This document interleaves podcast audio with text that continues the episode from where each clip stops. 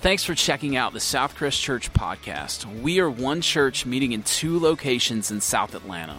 You can find us online at southcrest.tv. Now let's hear a word from God today.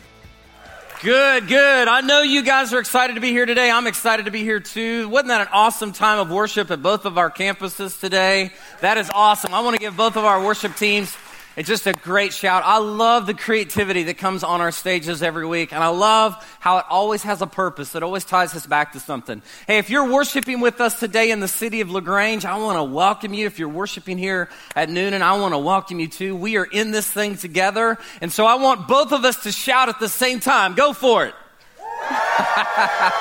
That's good. I think you ought to be able to shout in church, right?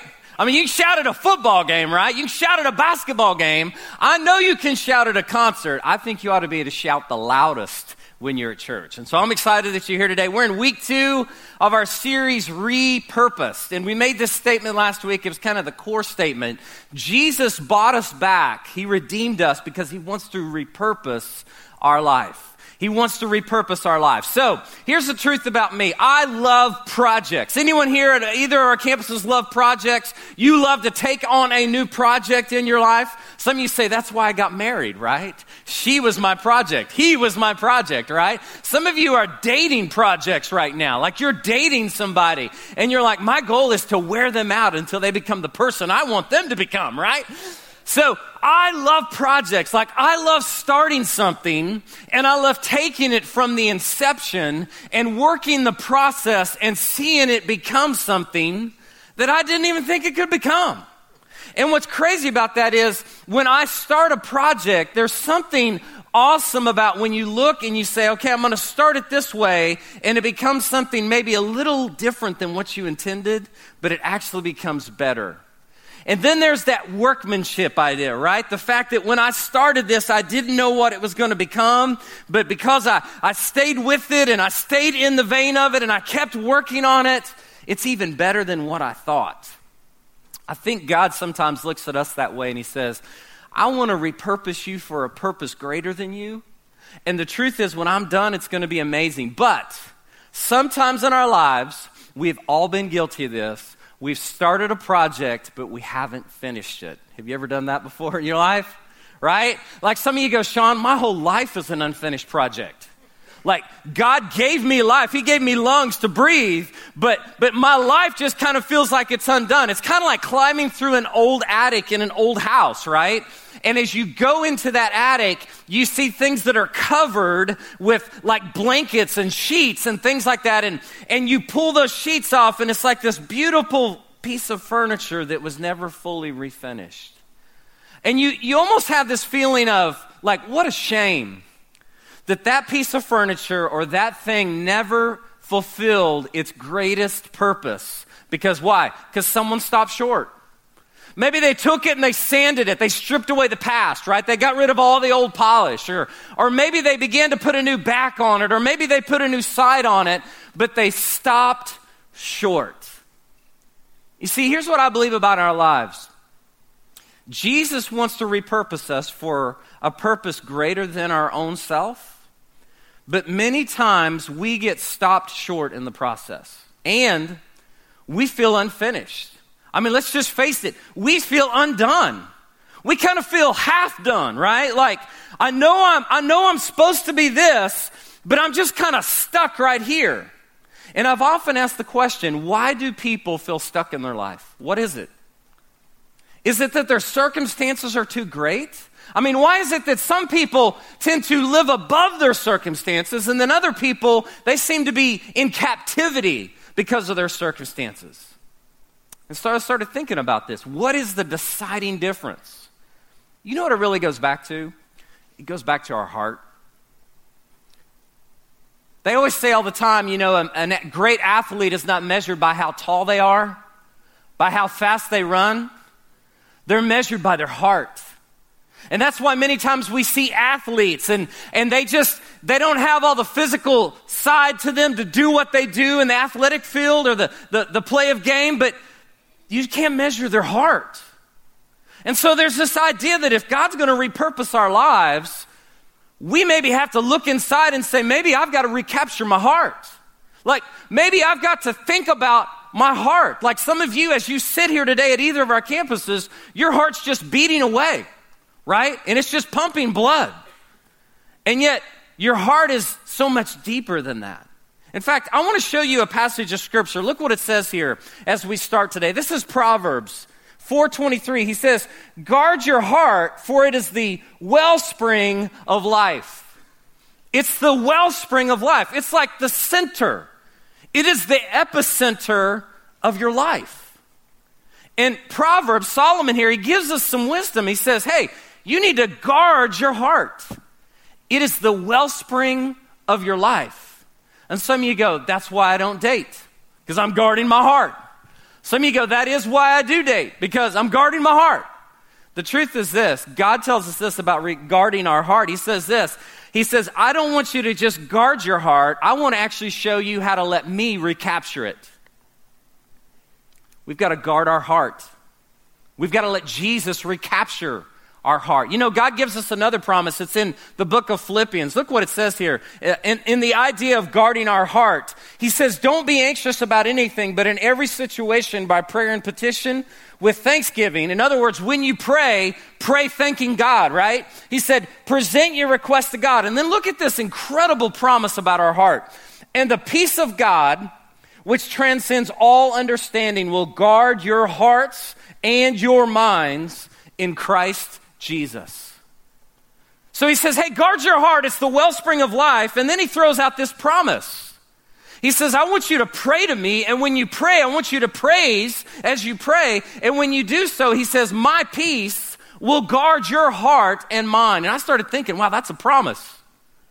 That's, that's literally a promise. So then I started thinking, oh, wow, that's crazy. Think about it.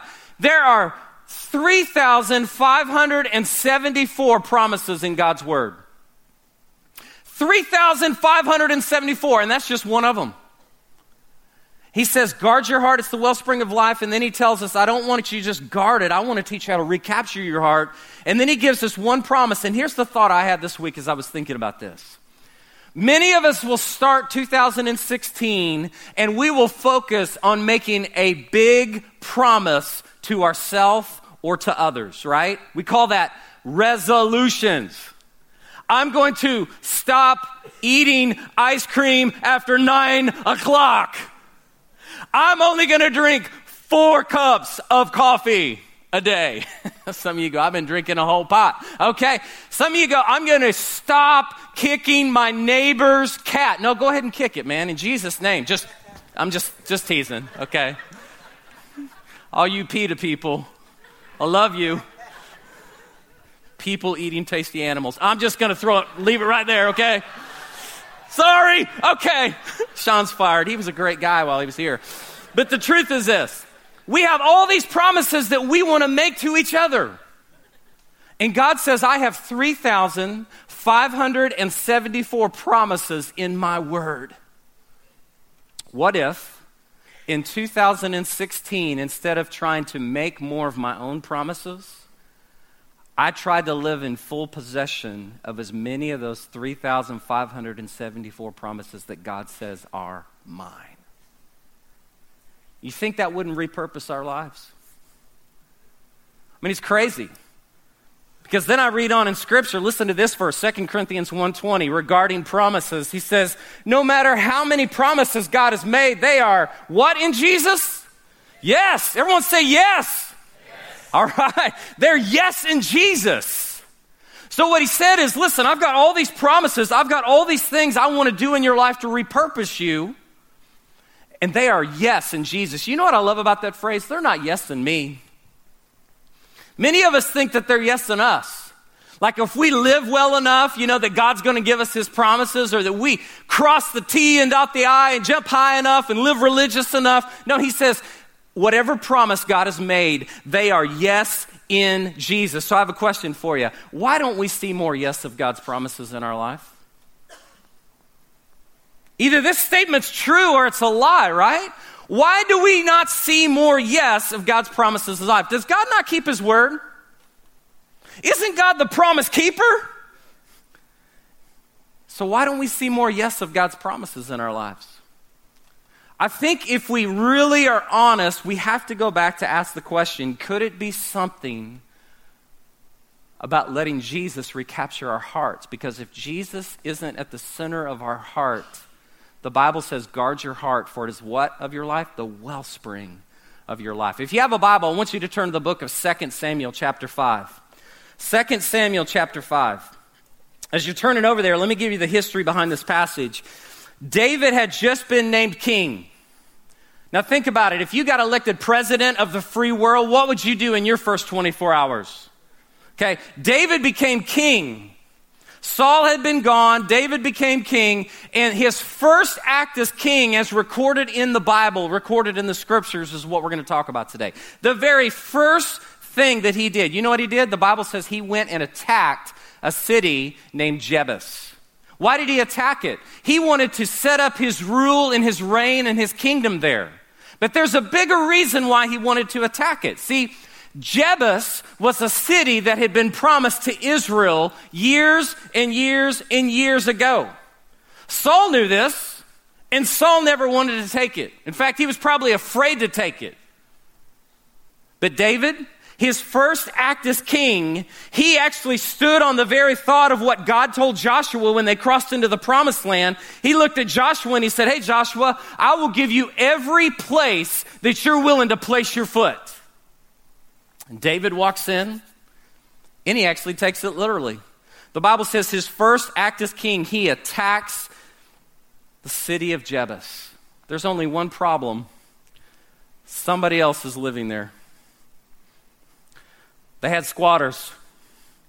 You know what squatters are, right? People who take up residence in places that are not their own. I mean, I, I, think personally in our own life, spiritually, we got a lot of spiritual squatters in our life. We got a lot of things, a lot of circumstances, a lot of people that have taken up residence in our life, and we've allowed it, and we've allowed them to stay there. And we need to rethink that because if Jesus is going to repurpose our life, he's want to recapture our heart. So David walks in, and there's all these people living there, the Jebusites. They lived in Jebus. And they're spiritually squatting on the promises of God. I want to ask you a question. Is there a promise in your life that you know God wants you to possess, but you never quite ever do it? Is there? Is it in your marriage? Is it in your finances? Is it in your kids' lives? Is it in your own spiritual life? Is there a place that you know God has promised to you and you've tried to go get it, but you never quite fully possess it? You kind of get halfway there, kind of like that unpiece, that unfinished piece of furniture, right? You sand it off, you get it ready, you prime it, and then you just stop. And you never let it become repurposed. That's where David was. So he's standing here and he's literally attacking the very promise that God gave them. And I want you to look what it says in 2 Samuel 5 6. The king and his men marched to Jerusalem to attack the Jebusites who lived there, right? They're squatting on the promise. The Jebusites said to David, Listen, you will not get in here. Even the blind and the lame can ward you off. They thought, David cannot get in here. You know what the spirit of Jebus says on our life? It says, You cannot. I cannot. I will not let you. David, he's walking up to take the city, and they're calling to him from the top of the wall Hey, you're like the lame and the blind, David. You will never get in this place. You know what they're doing? They're standing on the wall and they're mocking him. But here's the thing Jebus, it was not an ordinary city. In fact, if you know anything about history and archaeology, it was prime real estate in the promised land. It was a city that literally sat on a hill. It had very high and thick walls, and it was very hard to get into, and it was even harder once you would get into it to actually capture it. And there was a reason why. You know why? It had its own water source. There was the wall, and there was the city, and there was the well, the water source. And it had its own water source, and here's what that meant. If you were to attack Jebus on this high hill that you would have to climb to get to, that you would have to listen to all the, the Jebusites, if you even got near it, they basically said, listen, you can attack us all day long and we will never have to leave because we are self-sufficient to set inside these walls and you can attack all you want. We have cattle here. We have vegetation here. We will live. We do not care. Sounds prideful, doesn't it? Oh, they were prideful. They were arrogant. Here's what's crazy God had promised them this promised land 200 years ago, and nobody was willing to go and take it.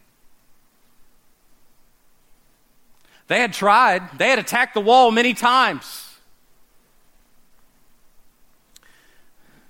But the Jebusites are living in the place that God had promised to his people. And here's the crazy thing they knew it. And Saul, he allowed it. David, he said, No, no. This is the first place I'm going as king. I'm going to go take full possession of what God says is mine. So they stand on the wall and they mock David in the very promise that God gave to Israel. He said, You can't get in here, you can try. You know the only problem with that little tactic? This wasn't David's first rodeo. you remember the story of David and Goliath? Yeah, like there was this time that, that they were coming out and there's this giant of the Philistines, and, and they said that Saul went and hid in his tent. and David comes out, and here's what, here's what he sees he sees all these people living in fear. He sees all these people worried. And then he heard something that he said, Oh, no, you didn't. He heard the Philistines mocking God. Mocking the armies of God. He said, I, I, I just kind of overheard them and they're calling out saying, You guys will never take us. And David went and slayed the giant. This wasn't his first rodeo, people. He had been in this place before. But I want you to look at what he does. Look at verse 7. Nevertheless, David captured the fortress of Zion, which is the city of David. And on that day, David had said, anyone who what? Conquers the Jebusites will have to use the water shaft to reach those lame and blind who are David's enemies. And that is why they say the blind and the lame will not enter the palace. So here's what's crazy about what he did. He sends Joab, one of his leading officials. He said, Joab, I want you to go get some men and I want you to go attack the wall. Because that's exactly what the enemy, that's exactly what the Jebusites think we're going to do. We're going to come attack the wall we're going to be like every other person. We're just going to attack the wall. But you know what David did? He goes up through the hill and he starts climbing through a dark water tunnel through the rough and the very difficult passage. And he goes right into the city and he attacks Jebus at the place of their greatest pride, the water source. You know, it made me think in my life how many times have I had a situation that God has told me, Sean, you can attack this a thousand different ways, but you got to get to the source. You got to get to the source. I mean, why is it that others tried and failed? Why is it that Saul didn't try at all? Why is it that David chose this first? I mean, wasn't it the hardest place to take? It surely was. But I got a bigger question for you. Why spiritually in your life and my life do we attack the walls of our circumstances the same way over and over again? And why do we fail after fail after fail after fail after fail? Here's the reason. If God if God is going to repurpose our lives, we must let him recapture our hearts. David went for the source. See, what is the wall? Here's what the wall is the wall is our circumstances. It's what we know. And guess what? There may be some truth to our circumstances. Some of us financially, we're struggling financially. Some of us relationally, we're struggling in our relationships. And those are true statements. But there are circumstances. It's what we know. But what is the well? What is the well? The well's something different. It's the source. It's our hearts. It's our mind, our will, and our emotions. And the Bible says that David could have done just like everyone else did, but here's what he realized if God is going to repurpose my life, I've got to recapture the source. I've got to recapture the source. So I want to ask you this question Where are the places in your life that the enemy stands on the wall and mocks you? You fail because you go to the wall of your circumstances over and over again and you enact the same strategy of attacking the wall, attacking the wall, and you've attempted to attack the wall, but you've never taken the source your heart.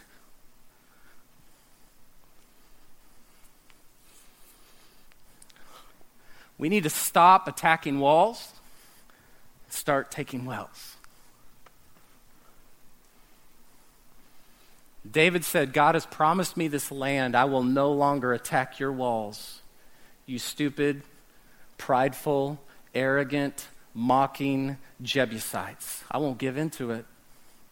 But here's what I will do I will talk through and I will walk through and I will go through the water source because he knew if I could take the source. You know, I thought about this in our own life. We need to stop attacking walls and start taking wells. You know what we do most of our lives? We attack symptoms, right? That's why we struggle sometimes with addiction because we just want to attack the symptom. I need to stop drinking. I need to stop using. I need to stop looking. And God says, No, there's something bigger than that. You can attack the, the walls all you want. You need to start taking the wells. And you need to understand what the wells are because the symptoms aren't going to get you to where God wants to get you. You got to take the well and you basically got to say, I need to quit looking at all these symptoms and trying to attack the symptoms. I need to start taking the sources in my life. What are the sources that the enemy continues to have possession of that God says, no, no, no. I want you to guard your heart. It's the wellspring of your life. I want to recapture your heart. You were never meant to live in captivity. You were live, you were meant to live captivated by me. Yeah, come on, let's clap. You believe that? I believe that. Hey, I'm not up here talking today. I'm up here living today. This is my life I'm telling you about. This ain't my cute speech. This is what God's doing in me. And I want to tell you the truth today. Some of us, we need to stop looking at the symptoms of our life and we need to start taking the sources back. Jesus wants to recapture your heart. You know what's crazy about this? the Bible talks in Proverbs about the same spirit that was in the Jebusites. Listen to what it says. Look at what it says in Proverbs. It says, The proud and arrogant person, mocker is his name he behaves with insolent fury. Now, I don't always understand the word insolent, so I looked it up and it means overweening pride. Like, I don't know about you in your life, but in my life, part of, part of this idea of, of recapturing goes back to this thought that to recapture my heart, to recapture our hearts, we must drive out the mocker. We got to drive out the mocker. We got to go back. And we got to say, where am I being mocked? And then you got to go back to that verse because he says, the proud and the arrogant person, just like the Jebusites, he's got a name. His name is Mocker. And he behaves with overweening pride, with insolent fury. You know what that means? He has his own supply. He thinks he doesn't need anyone else. He's so prideful and arrogant. He's got his own source. but I just find this funny. David never stopped and prayed and asked God, God, should I go take this well? God, we're going to hold a prayer meeting for six months to ask you it, what we should do to fully live in the possession of what you told us was ours 200 years ago. He didn't do that. he didn't even pray about it. You know what he did? He went out and fought for it. Why? Because he knew who God was and he knew what God had promised him. He said, God says this is ours. And it's funny because in my life, when I understand who the mocker is and that I see and know how he behaves in my life, I think that we ought to do exactly what the Bible says David did. Look at Proverbs 22:10. It says this. It says, "Drive out the mocker, and out goes strife. Quarrels and insults are ended." Quarrels and insults are ended. Here's what he knew. If I'm going to take possession of all that God has promised me, I got to drive out the mocker. I got to get them out of there. They're living in God's promise. They got to go. But you know what I've learned about the mocker in my own life? The mocker doesn't lie about what is true. He takes what is true and he uses it against us. Think about that. He takes the truth and he taunts it with us. Everything about Jebus was true. They were a city on a hill. They had huge walls. All the facts were true, right? The only way you could truly take the city was through the source. And so what do they do? They stand on top of it and they just mock. And that's what the enemy does to us. He takes what's true about us and he taunts us with it. Sean, you're five nine. You will never dunk a basketball. Yeah, that's true unless my name is Spud Webb, okay? I will never dunk a basketball. Chances are I could go to basketball dunking training. I could probably get inserts in my calves. I could get me some very fly shoes. I will never dunk a basketball. But that's what the enemy does. He comes and taunts you with what's true. He looks at your circumstances and he comes and says, Oh, you'll never do this. You will never take full possession of it. The facts were true, but here's what's different about David nobody else was willing to take the well, they only wanted to attack the wall. And David said, No, no, no, no, no. I'm going to take the well. See, here's what's crazy about that. Sometimes the mocker in our life can be Satan, but I also want to say this sometimes the mocker in our life can be self. I have mocked myself way more than I think Satan has. And you need to be careful about self mocking. And here's why because lies we believe will eventually become lies we behave. Some of you go, that's not even good grammar. That's great preaching, though. top notch, right there, top three. Lies we believe will eventually be lies we behave. And you need to look right at the mocker and you need to say, hey, I'm going to let God recapture my heart. But if he's going to recapture my heart, I've got to remove the mocker. I say it this way in my life. Sometimes you just got to call it out to drive it out. So I want to help you call it out today. I want you to see this equation here, real quick. This is how you need to call it out in your life. I want to start with a kind of a fill in the blank moment, okay? God has promised me blank, but I can't blank because blank. You, you just fill that out real quick. Put that in your notes real quick, okay? You're going to want this in just a second. God has promised me blank, but I can't blank because blank. So I want to fill in the blanks for you because this is what the mocker does to us. Here's what he says God has promised me peace, but I can't trust God because my circumstances. And the enemy will mock you all day long. Oh, he loves this one. Let me give you another one. God has promised me financial blessing, but I can't tithe or give because my income. I just want to say publicly to you since when does our income trump the promises of God? Really? You think God's not bigger than your income? I know God's promised me financial blessing, but I can't tithe or give because look at the next one. The next one's crazy, but I hear people say this all the time. God has promised me grace, but I can't have freedom because my past mistakes. And the enemy, he stands on the wall and he says that back to you. Have you got past mistakes? Yeah. Have, have you got things in your past that are horrible? Yeah, so do I. Guess what? We all do. But the truth is this God has promised me grace. And so, what we do is we let the enemy fill in those blanks for us, and he stands on the wall and he mocks you. So, I want to give you a set of questions, and I want you to write them down real quick. Number one, where are the places of strife and struggle in your life? Where are they? Call them out. Some of you know exactly where they are. It's my relationship with my kids. It's my relationship with my spouse. It's, it's, it's the fact that I'm addicted to pornography. It's the fact that I'm drunk seven nights a week and I can't get my life together, right? Some of you, it's the fact that you've got secret things that you don't want anybody to know about. Where are the places of strife and struggle in your life? Number two, where do you fight with God or with others? Where is it? Where do you fight with God or with others? Listen, where do you feel the need to insult, make excuses, or feel insulted or feel excused? You say, He's all up in my business. Yeah, I am. Because God's all up in my business. God started showing me, Sean, there's places that you feel insulted all the time. There's places that you always seem to strife in your life. There's places in you that you always feel excused by others instead of accepted. Wherever those places are in your life and my life, that is the place God wants to recapture. If he's going to repurpose our life, he's got to recapture our heart. To recapture our heart, we've got to drive out the mocker. David fought, he drove out the mocker.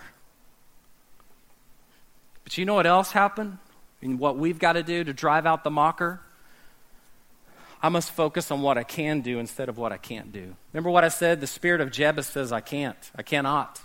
It's fear and intimidation. And we need to attack it in our life and let God recapture our heart. But here's what I've got to do I've got to take what is true and I've got to fight for it and with it. I must say, believe, and act on what God says is mine and fight. Let me ask you a question. How many times in your Christian life has someone said, Well, you just need to sit back and, and just let God make it all come together? Listen, Sometimes in the Christian life, you just got to stand up and fight for what's yours. This is mine. You will not have this. You will not take my children. You will not take my marriage. You will not take my mind. God has promised me over 3,574 times what is mine. I have to drive out the mocker by focus on what I can do instead of what I can't do. I've got to let God recapture my heart daily. I just find it funny. When David walked in, he didn't ask politely, Hey guys, could we have our city back? I'm going to write you a letter. Would you please give us the city by 8 p.m. tonight? Love, David. Joab, you go take the wall. I'm going to go take the source. Can you imagine? I just love these moments of scripture where David's crawling through and he comes out the end of the source and he's standing on top of the well and he said, I'm here and this is mine. he focused on what he could do. I love what Paul says. He says, The weapons we fight with, listen, are not the weapons of this world. On the contrary, they have divine power to do what? Demolish strongholds. you know how strong a stronghold is? It took a whole city. David said, This is ours. God gave it to us years ago. It's ours. So here's the statement I want us to begin to say. Let's do another fill in the blank. God has promised me blank and I can blank because blank. Let's look at it this way. God has promised me peace and I can trust God because God guards my heart and mind according to Philippians 4, 6, and 7. Look at the next statement. God has promised me financial blessing and I can tithe and give because God can pour out his provision according to Malachi 3:10. Let me give you the third one. God has promised me grace, and I can have freedom because Jesus set me free according to John 8 36.